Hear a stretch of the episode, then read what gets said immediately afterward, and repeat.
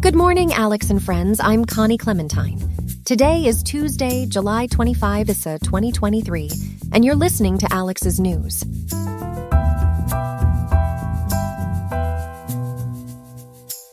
Today in Riverside, we are expecting a blistering high of 103.5 degrees and a low of 76.5. Stay hydrated, friends. In today's headlines, America's top economists find reasons for optimism unaffected by daunting recession fears. The state of California is getting innovative in its struggle against worsening water shortages and wildfires, enlisting help from industrious little beavers in an unexpected, non lethal strategy. In tech news, there's a buzz around Elon Musk, who just never ceases to surprise us. The entrepreneur's Twitter is undergoing a major rebrand, swapping the familiar bird logo for a simple X. What's the play here? A move towards an all in one super app, we hear. And in sports, we'll be discussing remarkable newcomer Casey Phair, who is smashing records as the youngest player ever to enter the Women's World Cup, all the way from South Korea. All those details and more coming up on Alex's News. Stay tuned. Our top story this morning focuses on the current state of the U.S. economy and the possibility of a recession. Let's dig into this a bit further with our correspondent, Elias. Elias, can you provide us with a brief overview of what's happening right now? Absolutely, Connie. Despite previous warnings, the U.S. economy has shown remarkable resilience We've seen a significant improvement in inflation. The annual inflation in June, for instance, stood at just 3% down from 9% the previous year. Additionally, the job market continues to showcase strength with low unemployment rates and steady job growth. Plus, people are making more money wages have been on the rise, increasing workers' purchasing power. Economic forecasters, consequently, have cultivated a more optimistic view, with 71% believing a recession in the forthcoming year is unlikely, which is quite a jump from 42% back in January. So, despite some earlier fears, the outlook seems more positive now. What factors are driving this optimism? One key driver is a robust stock market performance, with the Dow Jones Industrial Average, Nasdaq, and S&P 500 all bull markets. That's a great sign of economic health. But what's most driving this optimism are robust job gains, a gradual decrease in inflation, and strong consumer spending. The likes of Bloomberg and the National Association for Business Economics have reported drops in the percentage of economists expecting a recession within the next year, underlining this positive turn. But there are still some concerns looming, right? Correct, Connie. Despite the downward trend, inflation is still higher than what's comfortable, leading to expectations of interest rate hikes.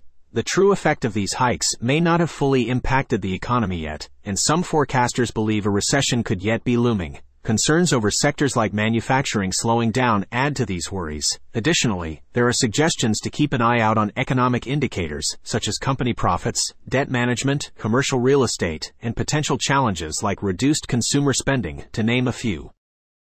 Now that you've mentioned interest rate hikes, what implications might these have on the economy? Historically, interest rate hikes have had mixed effects on the economy. On one hand, they could cool down inflation, which would be beneficial given the current inflation concerns. On the other hand, rate hikes can make loans costlier for businesses and individuals. This could potentially slow down investment and spending, thereby somewhat offsetting the positive impact of the job market and wage growth.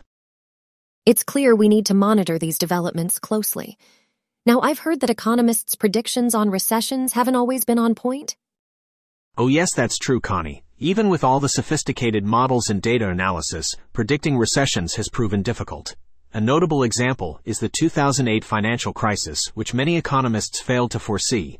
Several factors such as job gains, abating inflation, and strong consumer spending have led major investment banks, including Goldman Sachs and Bank of America, to revise their recession forecasts. Still, while optimism is on the upswing, caution is still advised.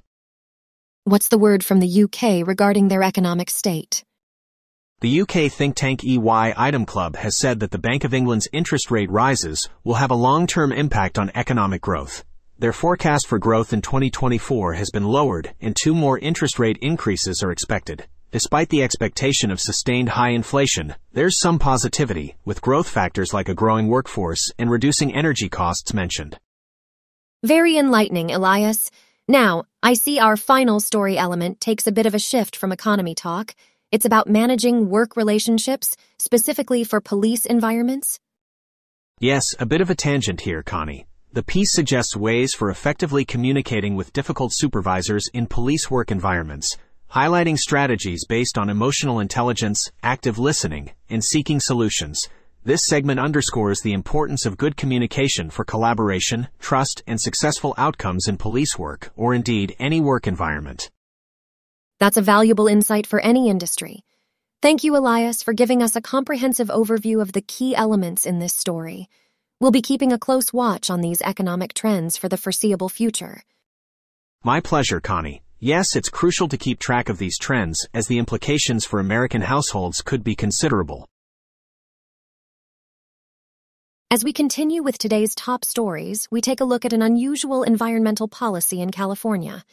It seems that the state has found possibly an unexpected solution to their water and wildfire issues beavers. Grace, our environmental reporter, is here to explain. Grace, could you provide an overview of this new policy? Absolutely, Connie. California has recently implemented a policy that embraces beavers as a tool in fighting the state's water issues and rampant wildfires.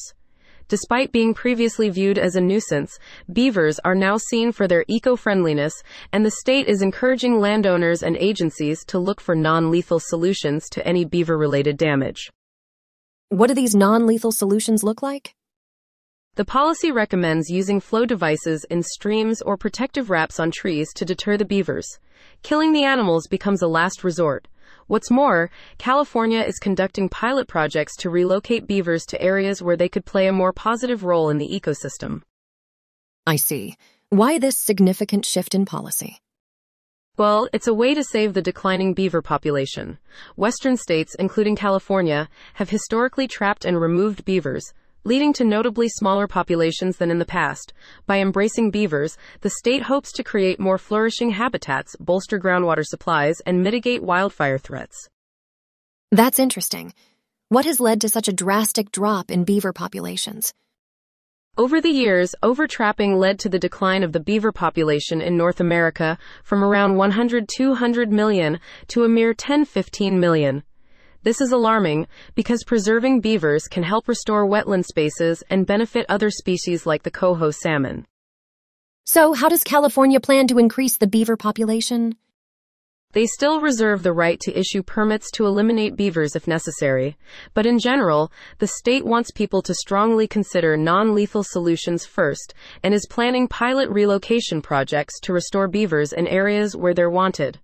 Also, education will play a crucial role in informing the public about the benefits of beavers.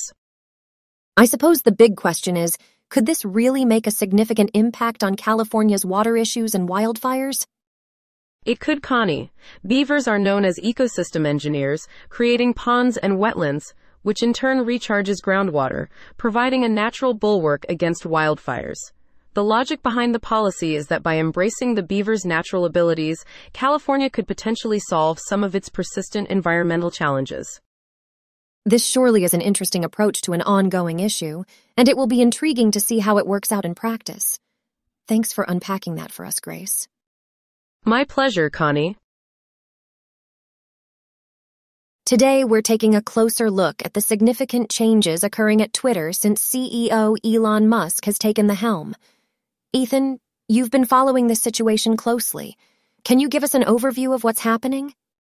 Absolutely, Connie. Musk, with his vision, is embarking on a major brand overhaul for Twitter.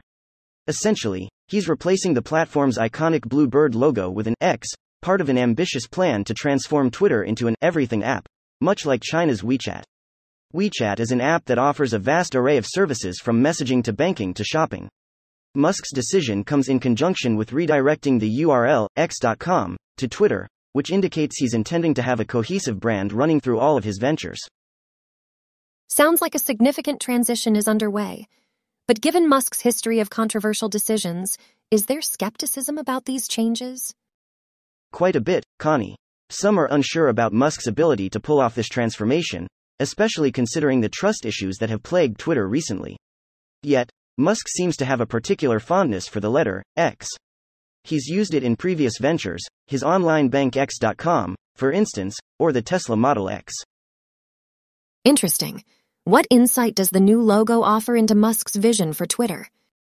Musk's aim is not just a logo change, but also an expansion of Twitter's capabilities. He wants Twitter to offer more than just its core messaging feature. He seeks to integrate services like banking and online shopping. Critics argue that simply changing the logo without new services is just an attention grabbing stunt.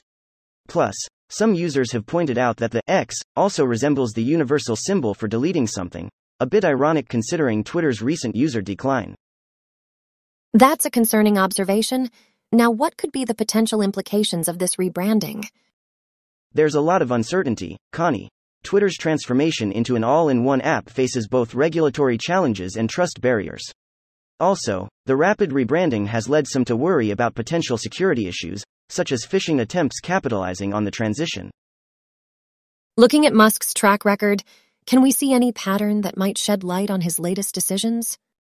Musk certainly has a history with the letter X, Connie. Besides his ventures that we've discussed, in his personal life, Musk named one of his kids, X, which might suggest a deeper interest or even fascination with the letter. The same letter also appears in his new corporate entity, X Holdings. And finally, how has the Twitter community reacted to these changes? Well, Connie, the reaction has been more mocking than welcoming, highlighting the skepticism around the rebranding and its perceived intention. Despite Musk's grand vision, the timeline and the success of Twitter's evolution into a comprehensive one stop app remain uncertain, due in part to challenges faced by Twitter and Musk's previous controversies. Quite a story to watch. Thanks for your insights, Ethan. We'll be keeping a close eye on this story and Musk's ambitious plan for Twitter. It's story number four this morning, Chloe. We're talking about a unique achievement in the realm of women's soccer. Our focus is on a powerhouse player named Casey Phair. She's just 16 and already making her mark, isn't she? That's right, Connie. Casey, who hails from New Jersey, recently made history as the youngest player to make a debut in the Women's World Cup. Incidentally, she represented not Team USA but South Korea, entering the match against Colombia in the 78th minute. Is that the record then, the 78th minute entry? Yes, indeed, Connie.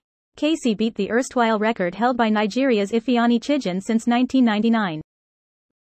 So, she's American but played for South Korea. Unusual choice? It might seem unusual, yes, but Casey has roots in both nations. Her father is American, and her mother is South Korean. This makes her the first dual national and mixed race player to play for the South Korean senior national soccer team. An interesting aspect, isn't it? Absolutely it is, Chloe. I understand that despite her debut, South Korea faced defeat in that match. That's correct. The South Korean side lost 2 0 to Colombia, but remember, they still have matches against Morocco and Germany in Group H. So many complexities at play here, Chloe, from the personal to the national level dynamics. Tell us more about Casey's preparation for the World Cup. Casey had quite substantial experience prior to this. She trained with both the U.S. women's national team and the South Korean squad. She showcased her skills, scoring five goals in two games while playing for South Korea's U17 team in the Women's Asian Cup qualifying matches. Definitely a player to watch. So, what does this all mean for women's soccer globally? Casey's achievement underlines the talent diversity in women's soccer. It highlights the increasing opportunities for female players and the significance of players with mixed backgrounds in international competitions. Looking at future perspectives, what impact might this have on young players who aim to break into the world of women's soccer? Well, Connie, inspiration works wonders. Casey's journey may motivate countless young players, regardless of their nationality or background, to chase their dreams in professional soccer. Her story is a testament to how talent and determination can break barriers and open doors to greatness. Inspiring indeed, Chloe. Appreciate the deep dive into Casey Phair's historic achievement. Thanks for connecting all the dots for us. Always happy to provide the details, Connie. Let's see what's next for Casey Phair, and of course, women's soccer as a whole. That's all we have for now. Today's episode was made by Alexander King with GPT-4, GPT 3.5 Turbo, ElevenLabs, and the Google Cloud Text-to-Speech API. I hope you have a great day. I'll see you tomorrow, Alex.